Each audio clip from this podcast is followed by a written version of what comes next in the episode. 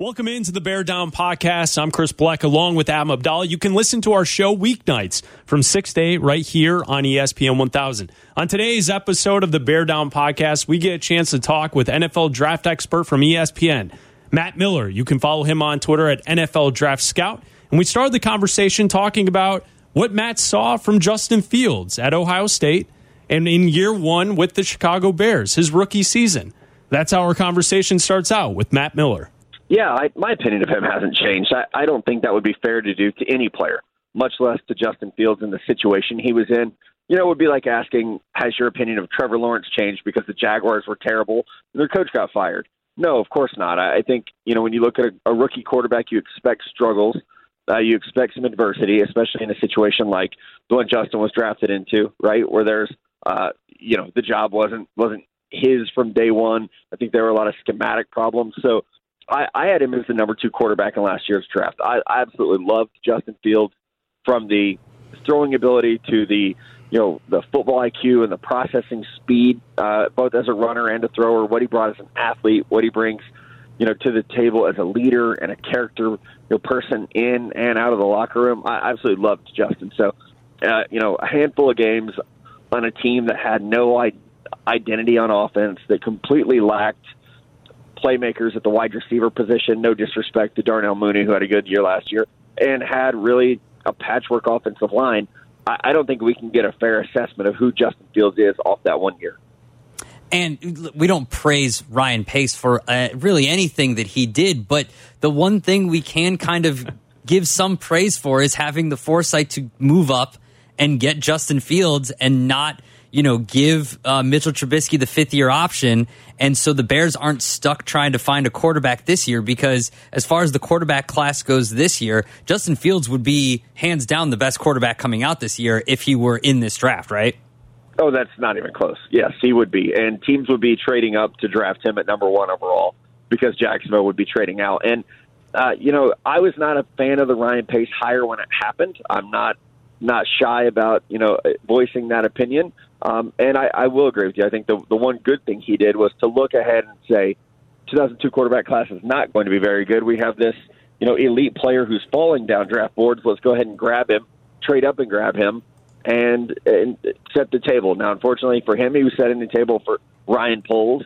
But I do think that you know with Ryan and Matt coming in, this new regime has you know a gift at quarterback that now you just got to build around him. I believe he's the type of player you can build around. Unfortunately, like we mentioned, that trade left the cupboard bare this year when it comes to draft picks, and and we haven't seen them be super aggressive in free agency, which is a, a strategy that may pay off next year.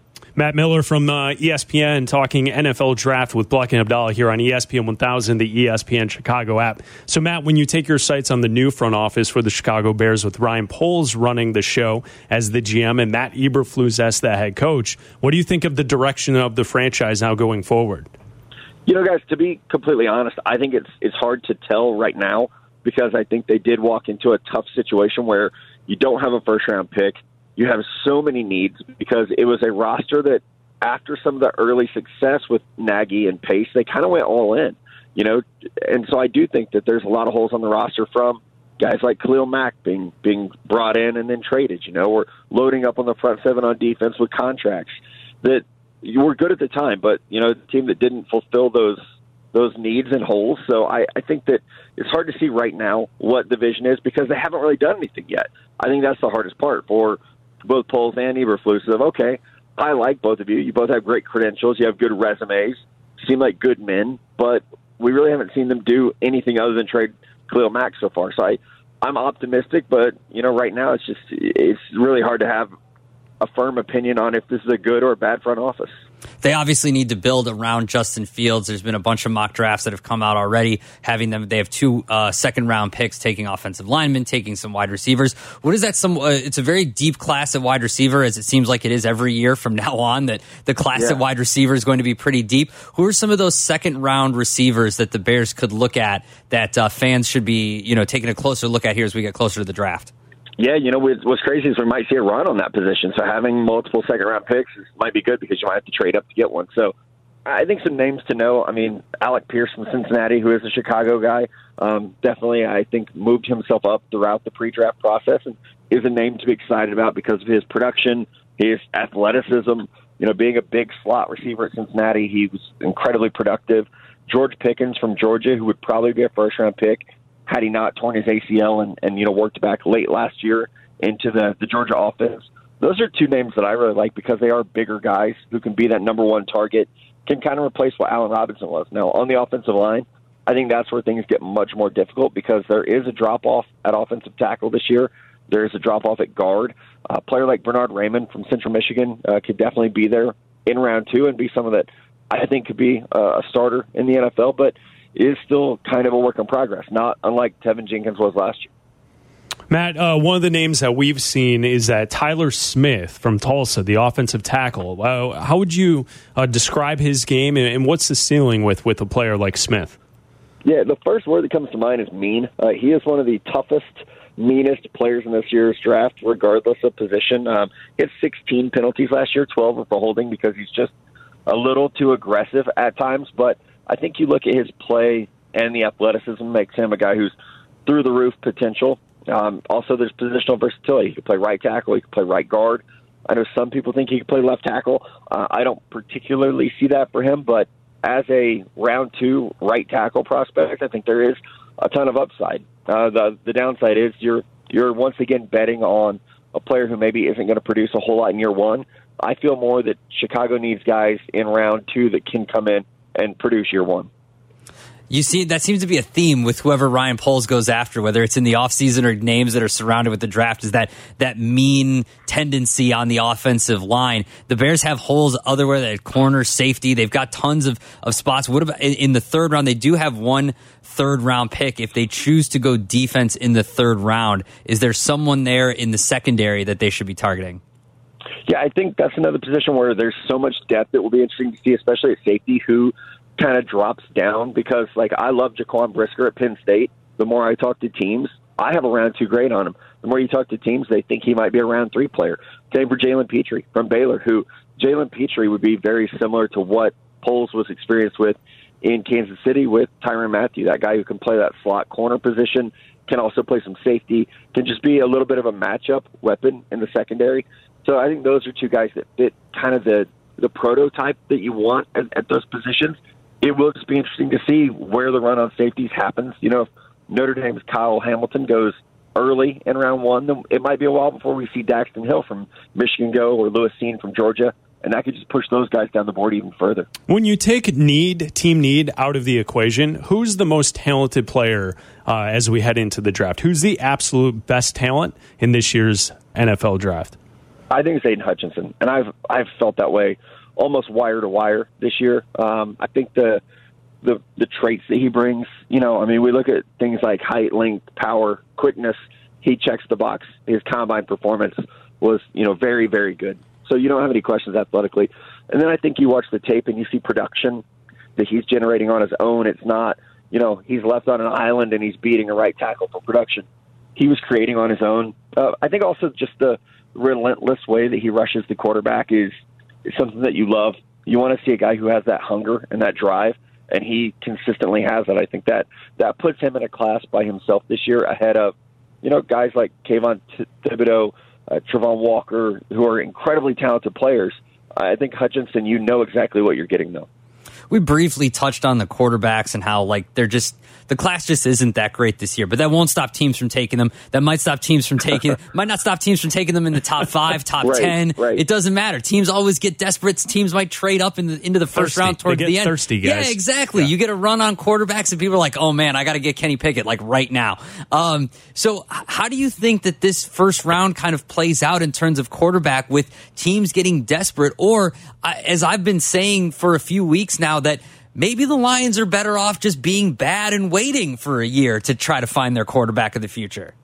I would rather wait till next year I had some job security. I can tell you that next year's class. I mean, there's a lot of time for things to change. Next year's class definitely looks better. I think trying to figure out the quarterback class this year is one of the the hardest things. And I've talked to colleagues in the media. I've talked to scouts and coaches and general managers, and, and everyone's trying to do the same thing of where does the first quarterback come off the board?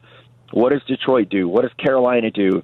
Does a team like the Saints or Steelers trade up and shake the market up because it's it's wild. The closer we get to the draft, more teams I think are talking themselves into the top guys, whether that's Malik Willis or Kenny Pickett or Desmond Ridder.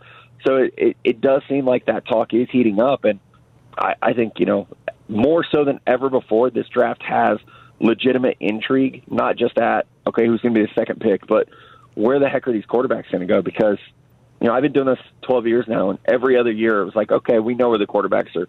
You you knew where they were going to go. You might not have the player to the team, but like you you reasonably knew and this year, I mean, we're we're not far out, and we have no idea right now. Matt, when you look at the quarterbacks, Malik Willis, uh, what would be the realistic expectation slash projection for a player, the quarterback from Liberty, Malik Willis? I think realistic is Jalen Hurts. You know, uh, where right away you're going to impress with your uh, obviously your ability to extend plays, what you bring to the table as a runner. I think Malik is a much better down the field passer than Jalen is. I think Jalen's maybe a little more accurate underneath, but I, I think you could have you know that type of player or you know Zach Wilson last year toward the end of the year. Some of those bright spots where you know he had he had one pretty good game down the stretch once he came back from from being on the uh, injury list. I think with Malik, you're not expecting greatness year one. In fact, you know, he might not play a whole lot year one. I think what makes him intriguing is you know, he's like this ball of clay that really hasn't been molded yet because he was playing with, you know, a, a level of competition and with a level of supporting cast that is not like anything that's going to happen on Sundays. And so he's kind of a complete mystery this year because you really just don't know what he could become. And so much of that evaluation is not based on what he did on Saturdays. It's not even based on arm strength or athleticism. It's based on aptitude and work ethic and – how much he wants to be great. And I, I think that's why for us in the media, it's really hard to evaluate these quarterbacks because we might spend 20 minutes with these guys, right? We we don't get to go into the schools and talk to the coaches and get as much of the unfiltered information about the guys. But I, I think Malik Willis is definitely has the most potential out of all of them this year. What about a guy like Desmond Ridder? I'm reading some comps and they say Marcus Mariota or Alex Smith, and like when you get into a draft room, like that doesn't really you know, light the fire under a fan base. They're like, oh man, we're drafting Alex Smith. Can't wait. But like when he when we were here in Chicago, we were talking about Trubisky, we were saying, oh well, like Alex Smith as a ceiling wouldn't be that bad. So you kind of do talk yourself into those comparisons. What do you think of Desmond Ridder? Yeah, I think the Marcus Mariota comp is the one I've thrown out there. Or you know, you hear Ryan Tannehill, definitely hear Alex Smith. I think that the thought process there is there's probably some teams that are okay being good and I think Desmond Ridder could make a team good. Just like Ryan Tannehill with the Titans has been good. You know, they've they've made it deep in the playoffs. But I think what the NFL is right now, you have to be great at quarterback to win. You know, you have to have Matthew Stafford this past year was pretty dang great. Joe Burrow was great. Tom Brady has been great. Patrick Mahomes. You you have to have that type of player to win Super Bowls. And you know, so I, I look at Ridder and honestly the rest of this quarterback class. I don't see a guy that's going to elevate a franchise in the way that those players have. And I think that's why there is, you know, I have one quarterback ranked in my top 32. We're probably still going to see three drafted in the first round. So I think that is the, the tough sell this year is a guy like Desmond Ridder on a team with a really good defense and some weapons on offense. You could probably make the playoffs, maybe even somewhat consistently. But, you know, is he better than Derek Carr? Like, I don't think so. Derek Carr struggles to make the playoffs often, and he's a good player. So I, I think that is a hard sell this year, especially – like what we haven't talked about is as we get closer to the draft, you got to sell your draft plan to your owner, and you got to look that owner in the face and say, "Oh no, we believe that Kenny Pickett um, or Malik Willis or Desmond Ridder is the answer to this franchise's questions."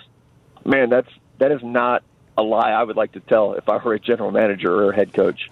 Yeah, you, you, know, Matt, coming off of this offseason, it's like there are some teams that it seems like they've backed themselves into a corner where that might be the lie that they're going to have to tell to their owner. Absolutely. Like you look at, uh, say, a team like the Washington Commanders. Uh, is is selling Carson Wentz uh, a better option than selling, say, Kenny Pickett? Uh, you know, right? Like some of these quarterback situations, look at Pittsburgh, for example. Pittsburgh with Trubisky there. Uh, now you're looking at a situation, it's like this isn't a guy that's going to take the job for the next 10 years and get us to the playoffs. You're going to have to figure something out within the next couple of seasons and and there was so much movement in this last off season in the NFL when it comes to quarterback. I think that's where it's going to get fascinating. Adam and I were talking last night on this idea that there's possibly a run in the 40s in the second round where you could see a bunch of these teams who have starters in quotes, but they also need the next guy. Yeah, where they could all kind of start to get um, get desperate, as Adam was saying with the first round. But then also applying that to the fact that the Bears have two second round picks in that window. And maybe they can capitalize on teams getting desperate, wanting to move up to get the the Ridder, the Pickett, uh, the Sam Howells of the world, and then you know maybe the Bears could take advantage of some of these teams who are desperate for a quarterback. Oh, definitely Seattle is going to be in that Yeah. mix. They have two picks in the 40s. The Saints could be in that mix. Um, we could definitely see uh, the Falcons be in there as well. So I, it could work well for Chicago. I think this is going to be a year where we, I think we do see a lot of day two trades because this draft is pretty flat. By that I mean, like the, the player you have ranked at 35 and the player you have ranked at 60 might not be that different on your board.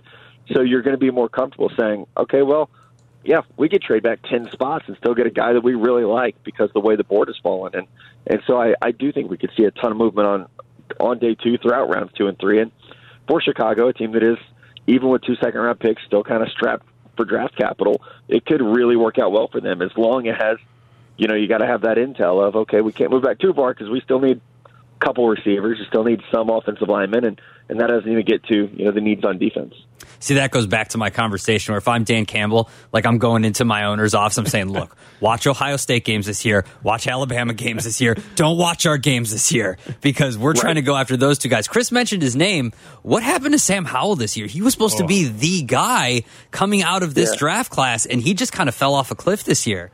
we came out week one after like three or four picks, you know, and I think after that it was like, okay, well, you know, last year he had two running backs that were drafted into the NFL and two receivers that were drafted in the NFL, and you really kind of got the feeling that this scheme was propping him up more than his individual talents. He's he's an undersized guy, you know, he's built about like Baker Mayfield. He's got you know a pretty good arm, but you don't ever watch him and think like he doesn't have even the juice of a Baker when he's running. You know, he's not that elusive. He's not that twitchy. So you kind of looked at a guy and was like, all right, what is he doing versus what is that offensive scheme doing versus what were the players around him doing? And I, I think that's why now we're seeing a guy with backup grades because he he does look like he could be a good backup for a long time, but he's probably more Chase Daniel than he is Baker Mayfield. We have a lot of Notre Dame fans in our listening area, Matt. And uh, you mentioned Kyle Hamilton earlier, the safety from Notre Dame. When you scout him, when you watch him on tape, what do you see at the next level? I see a difference maker. I, I think he's a player that will immediately make whatever defense he's drafted into better um, on and off the field. I don't understand. I, I do understand why there's talk about him dropping. It's the you know the speed plus positional value, but I, I think he's one of the three or four best players in this draft and someone that day one is going to make an impact. And you can't say that about Travon Walker from Georgia. You, you can't say that about you know some of the other upside quote unquote upside guys. Like Hamilton will walk in day one and be a leader on defense. And worst case scenario, he's a better version of Justin Simmons, which is still pretty dang good. And something that could be a huge impact. You mentioned Pickens and some of these guys that have injuries, some of these wide receivers, Jameson Williams, John Metchie, some of these guys that have ACL injuries that have torn their ACL. How does that affect their draft? Like Jameson Williams obviously isn't going to fall that far, but how does it affect his draft status when he might not be available till the end of the year? Yeah, I think for Jameson Williams, it's not maybe as much of an issue because he was, you know, such a highly prized and regarded player. Would probably be a top ten pick had he not gotten hurt. So we could probably see him go from all right, projected top ten to maybe mid twenties. So he's going to see a little bit of a drop. John Metchie, who hurt same same injury, torn ACL, two weeks before that in the SEC championship game. You know, he was very productive this year, but wasn't as flashy, and I think had probably moved into like an early round two conversation. So for him, it might be late round two. So uh, I think it's you know kind of an equitable drop for both those guys. Um, the crazy thing is, and the same for David Ojabo, the edge rusher from Michigan who tore his Achilles at his pro day. We're seeing medical technology get to a level where guys are bouncing back so much faster. Cam Akers tore his ACL or Achilles, excuse me, was back in six months, which is unheard of. So I think with Jameson Williams and, and John Metchie, there is a belief that you know they could be back sooner rather than later. The the combine, you know, or excuse me, the post combine medical rechecks that are coming up very soon will be hugely important with that, just to see where they're at, basically three months post surgery to see, you know, okay, what is the what's the trajectory right now of when they're going to get back on the field because that will ultimately, you know, that's a team doctor is making that draft pick more than a general manager is basically. Yeah, absolutely. And last thing for you, Matt, is uh, a conversation that we've had on the show. We, we talk a lot of college football, and, and we also uh, have been living here in the offensive dark ages with the Chicago Bears as, as the team that we have to cover and talk about. But, you know, uh, when you're scouting college football and then projecting out to the next level in the NFL, the one thing that we've talked about, at least in the last 10 years, is that because college football is so offensive uh, heavy and intensive as far as throwing the football and with uh, the way the spread uh, offenses have taken everyone. There's teams in the Big Ten, SEC, all over the place. Uh, blue blood teams that are used to running the football who throw the football now 60 times a game. Uh, when you when you're watching college football and, and you kind of look at the evolution of college football and then having that bleed into the NFL, what, what have you seen? What are the trends that you've seen over the last five to 10 years? Because the one thing we've noticed is that, like, yeah, the Bears offense is, has been terrible, but the rest of the league, they're, they're implementing concepts that we see on Saturdays, and it, it's something kind of cool to kind of witness and, and see in real time. Oh, absolutely. I think, you know, it's not just the RPO offense making its way to the NFL. I think it's also the fact that receivers are playing well earlier than ever before. Ja'Marr Chase, Justin Jefferson. There's a handful of players that come in, and you used to not expect a rookie receiver to do much of anything, and now. You know, Ja'Marr Chase was one of the best receivers in football down the stretch last year. I think the other cool thing we're seeing is teams adapt offensively to where they almost say, we're going to bet on our athletes against yours. Let's get the ball out quickly. Let's get it out in space. And let's let our athletes make plays, which, you know, the Cincinnati Bengals offense, the St. Louis or Los Angeles Rams offense, like they're predicated on that of getting the ball out quickly. Kansas City does a great job of that uh, at times as well. And I think that's one of the things where if you're a Justin Fields fan or a Chicago Bears fan, that's got to be the hope is that that's what they did at Ohio State. You know, so hopefully we can see some of that come to Chicago as well, and hopefully they can get him the weapons to do that. Follow Matt on Twitter, NFL Draft Scout. He's ESPN's draft expert, Matt Miller. Matt, thanks for taking some time for Bleck and Abdallah here today. Yeah, appreciate you guys. Thank you.